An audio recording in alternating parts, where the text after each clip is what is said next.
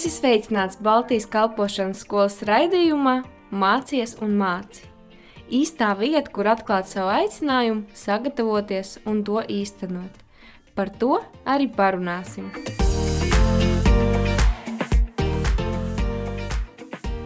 Ar jums kopā Jūlija Martinese un šodien raidījumā rubrika vai BSM ir priekš manis. Šodien pie mums ciemojas bijušais kalpošanas skolas students, kas ir arī mūziķis, komponists, brīnišķīg, brīnišķīgs vīrs, divu bērnu tēvs Daniels Filimonos. Sveiki, Daniels! Sveicināti! Paldies, ka tu mums pievienojies. Saki, lūdzu, kad tu mācījies skolā? Kurš gads tas bija? Man ir prieks būt ar jums šodien. Pagāja jau tāds normāls laiciņš, desmit gadi. Es nesen saskaitīju, jau desmit gadus atpakaļ es iestājos BSM. Pirms desmit gadiem Tas nozīmē 11. gadā? Sanāk 11. gadā, jā. Tik sen. Wow. Tu atceries arī kaut ko no skolas? Es diezgan uh, visu atceros, jā. Es atceros tās emocijas pirms, pēc, uh, tajā laikā, jā. Un uh, pastāst mums lūdzu, kurā brīdī un kā tu saprat, ka tev ir jāiet mācīties uz kalpošanas skolu? Nu, tas ir eh, interesants stāsts. Es nebiju dzirdējis kaut kādu balsi, vai nebiju redzējis zvaigznes sastādušies uz debesīm.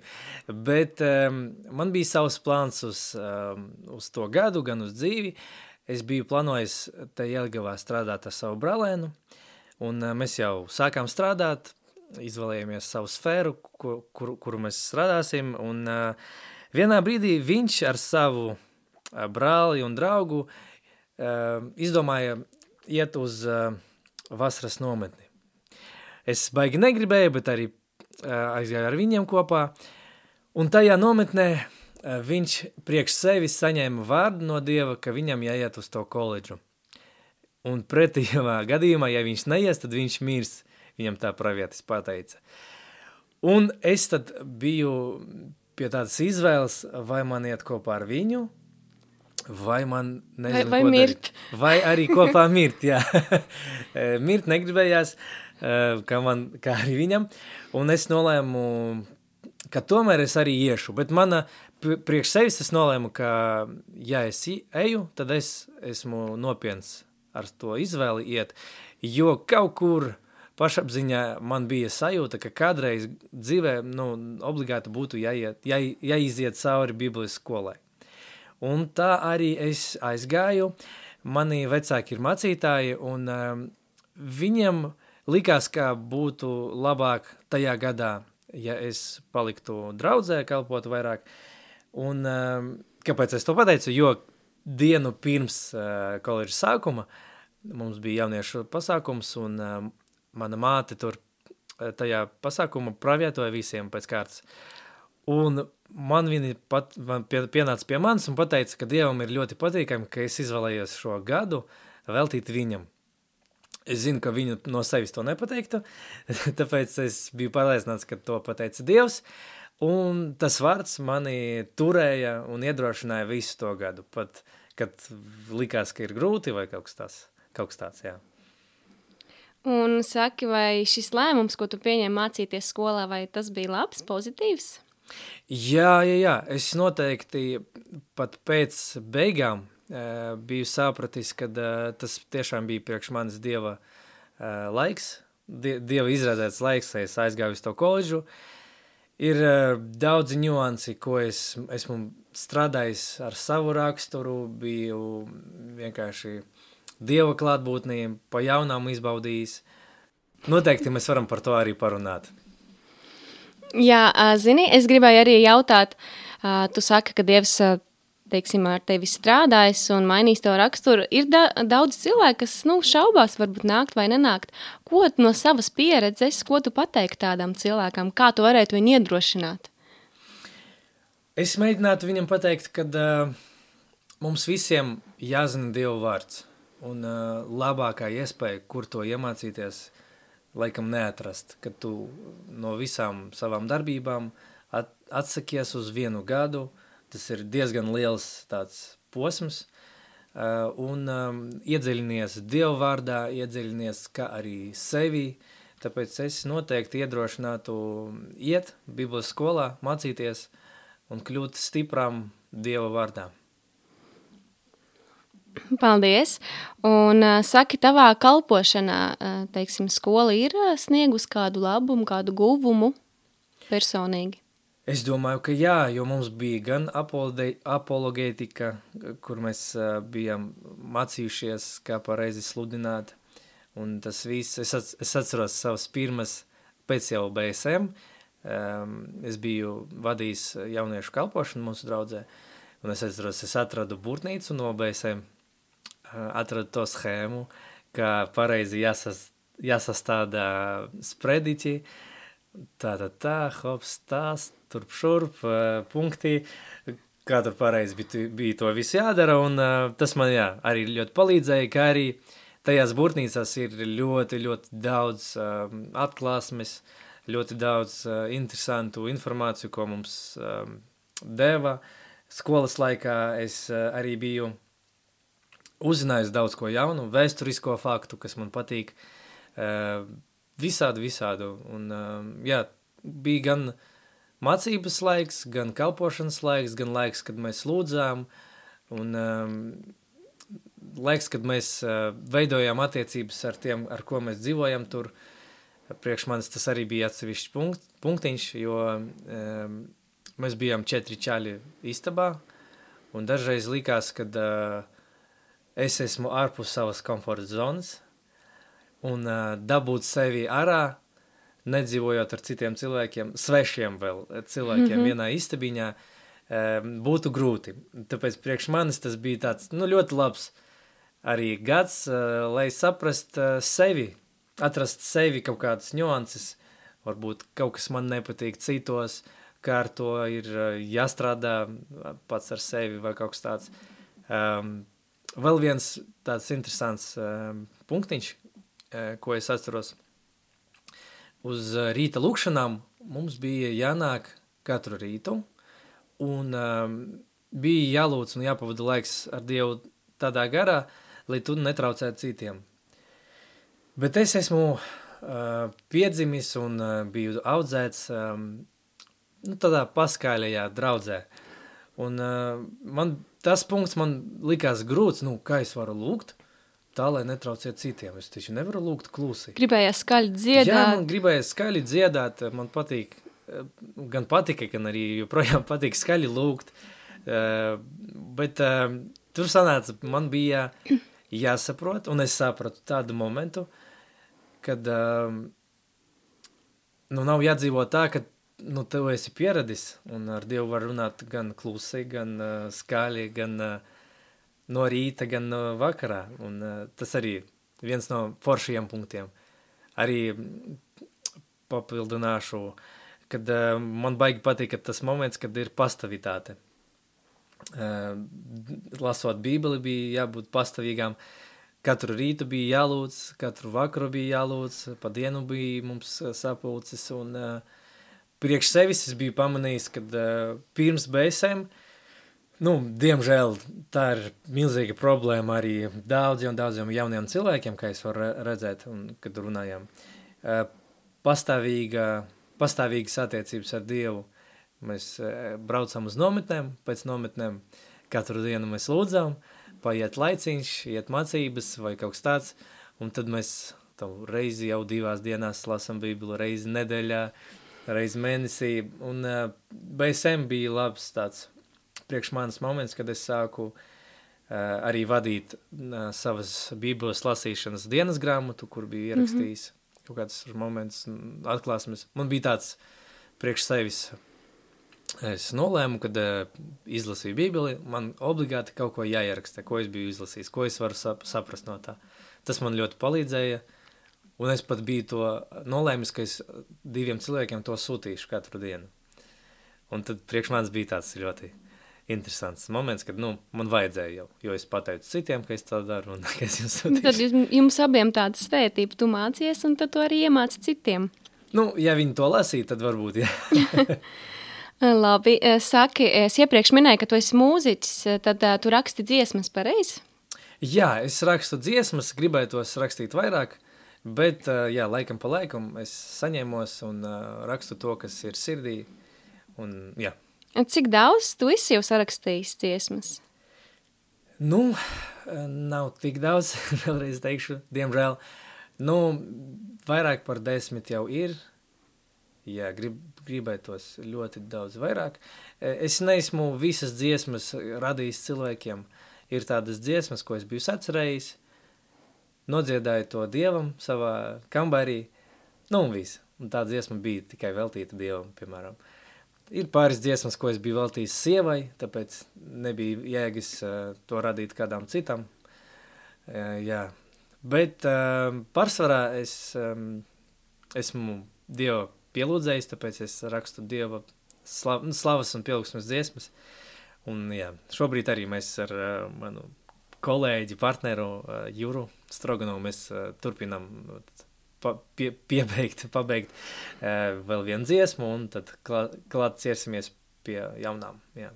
Jo bija arī nesen uzņemts klips pareizi vienai no Jā, dziesmām. mēs uh, pagājuši gadu bija tāds izlu, uh, breakthrough, mēs uztaisījām divus pat klipus. Uh, sen jau gribējās, sen jau sapņojām, un jā, mums bija viena dziesma uh, rudenī, un uh, Ziemassvētkos mēs arī uztaisījām vienu dziesmu ar klipu. Jā. Jauki. Un kas, teiksim, kas tevi vāda, kad tu raksti dziesmas, kā tas parasti tev notiek?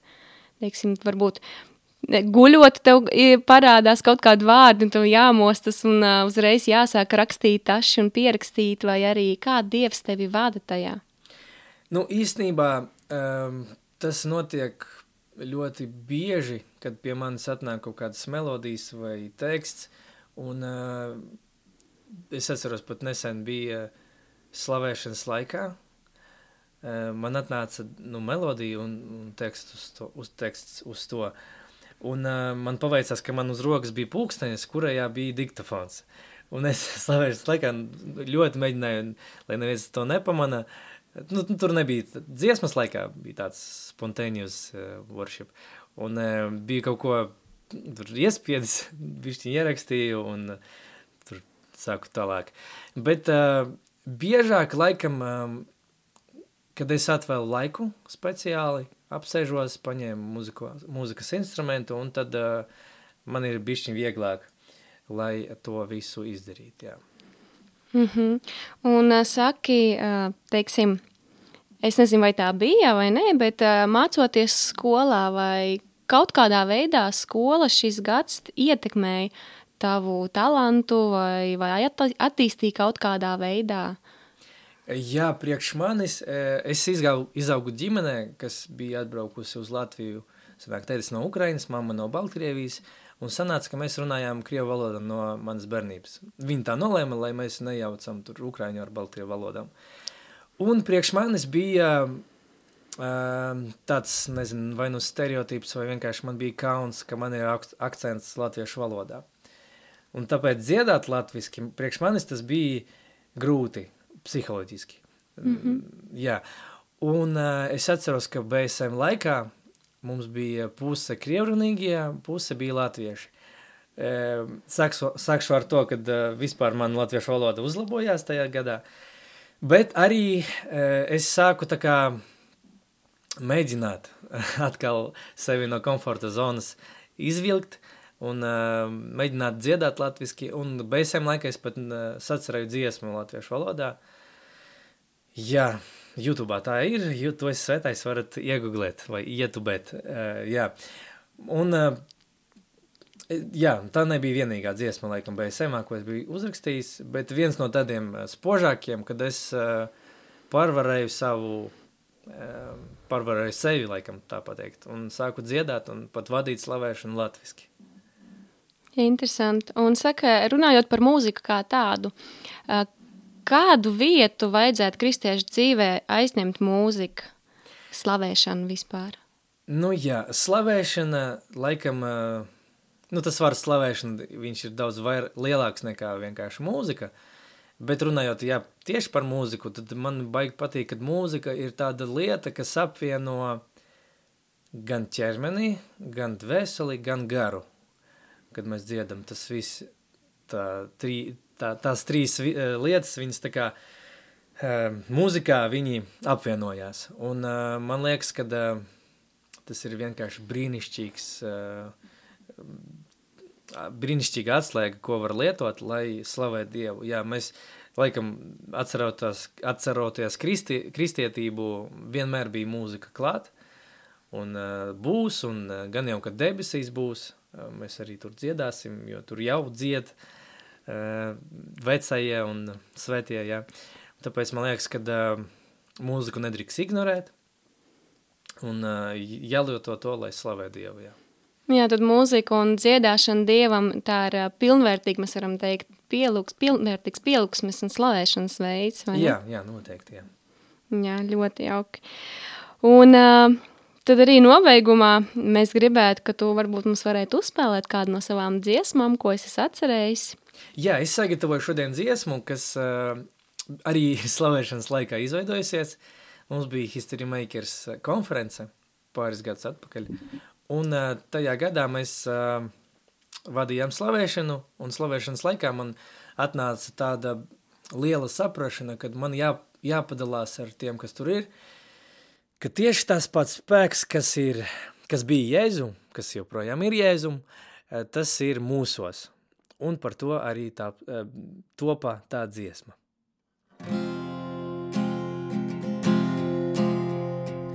нет такой силы, смогла, чтоб сравниться с твоей. Тьму ты рассеял величием славы своей. Ты победитель, и твое имя — превыше небес. И силы смерти не удержали тебя, ты воскрес. Даже сила, что тебя воскресила, вознесла, она живет во мне, она живет во мне, сила Божья мне дана, я увижу чудеса. Она живет во мне, она живет во мне.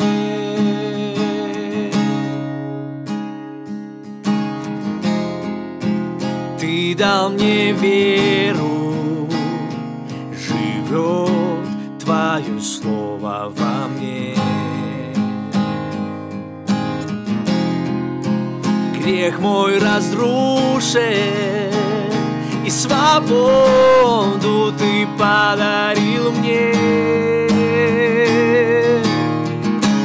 Даже сила, что Тебя воскресила, вознесла, она живет во мне она живет во мне, сила Божья мне дана, я увижу чудеса. Она живет во мне, она живет во мне.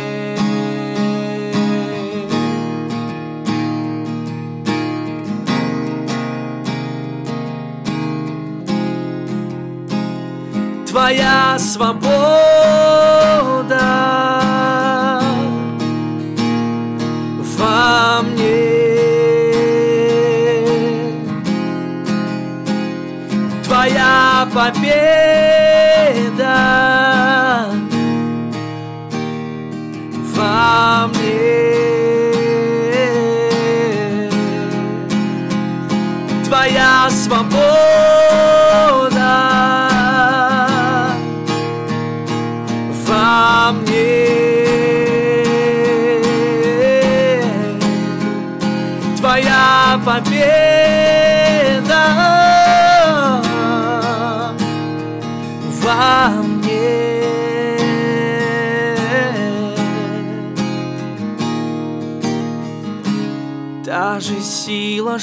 тебя воскресила, вознесла, она живет во мне, она живет во мне, сила Божья мне дана я увижу чудеса.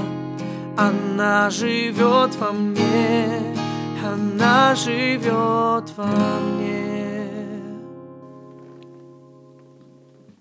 Slavu Dievam! Saki, Daniel, iepriekš arī tu minēji, ka tajā gadā, kad mācījies skolā, tu arī biji sarakstījis dziesmu latviešu valodā. Varbūt vēlētos arī to mums šodien izpildīt. Jā, noteikti. Tā dziesma jau bija dziedāta arī mūsu History Makers konferencē. Un noteikti, jā, mēs varam pielūgt Dievu kopā ar, ar to dziesmu. Tā saucās Tu esi svētājs.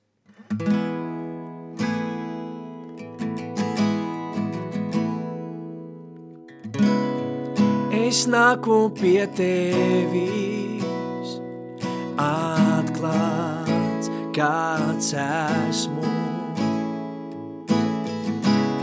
Jo tu mani mīli, mans Dievs.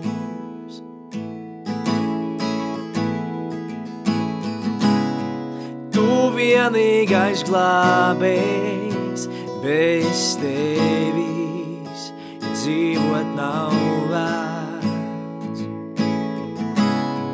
Un sirds mana piedāvā tik tev.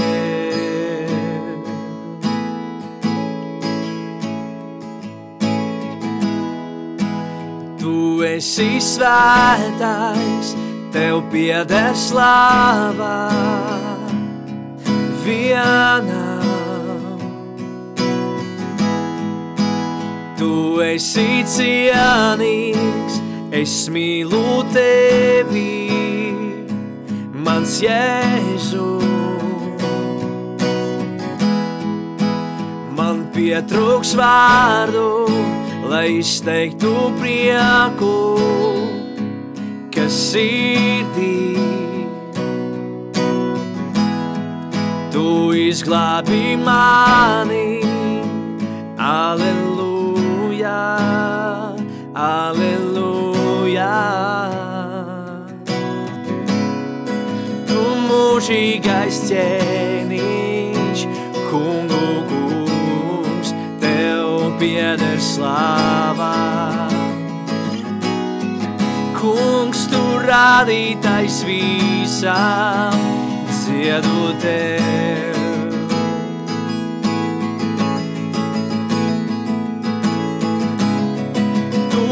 Izglābi mani, bez tevis es būtu zudis. Ar upuri devi mūžību man. Tu esi svētais, tev pieder slāvā, tev vienam. Tu esi cienīgs, es mīlu tevi, mans Jēzu. Man pietrūks vārdu, lai izteiktu prieku, kas sirdī. Mm, tu izglābi mani, aleluja, aleluja.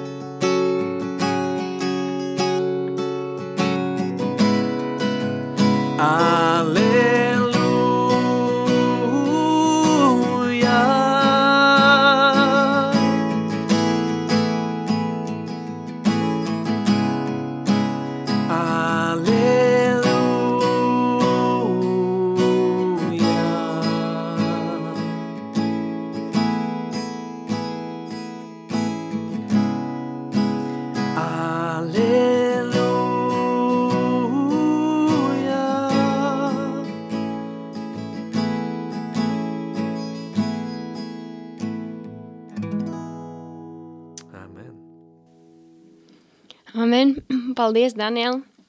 Paldies jums, bija prieks ar jums pabūt šo laiku. Un mēs vēlējāmies vēl pateikt, ka šonedēļ ir sākusies skola, ir sākušās mācības, bet vēlamies arī dot pēdējo iespēju vēl pieteikties šim mācību gadam. Tā kā droši šajā nedēļas nogalē jums tāda iespēja ir, varat rakstīt mums uz e-pasta bsmlatvija.gmail.com vai arī zvanīt pa tālruni 2 4 5 5 0 9 3 4. Paldies, darbie radio klausītāji, ka klausījāties, un mēs ar jums tiksimies jau nākamnedēļ. Lai Dievs jūs svētī!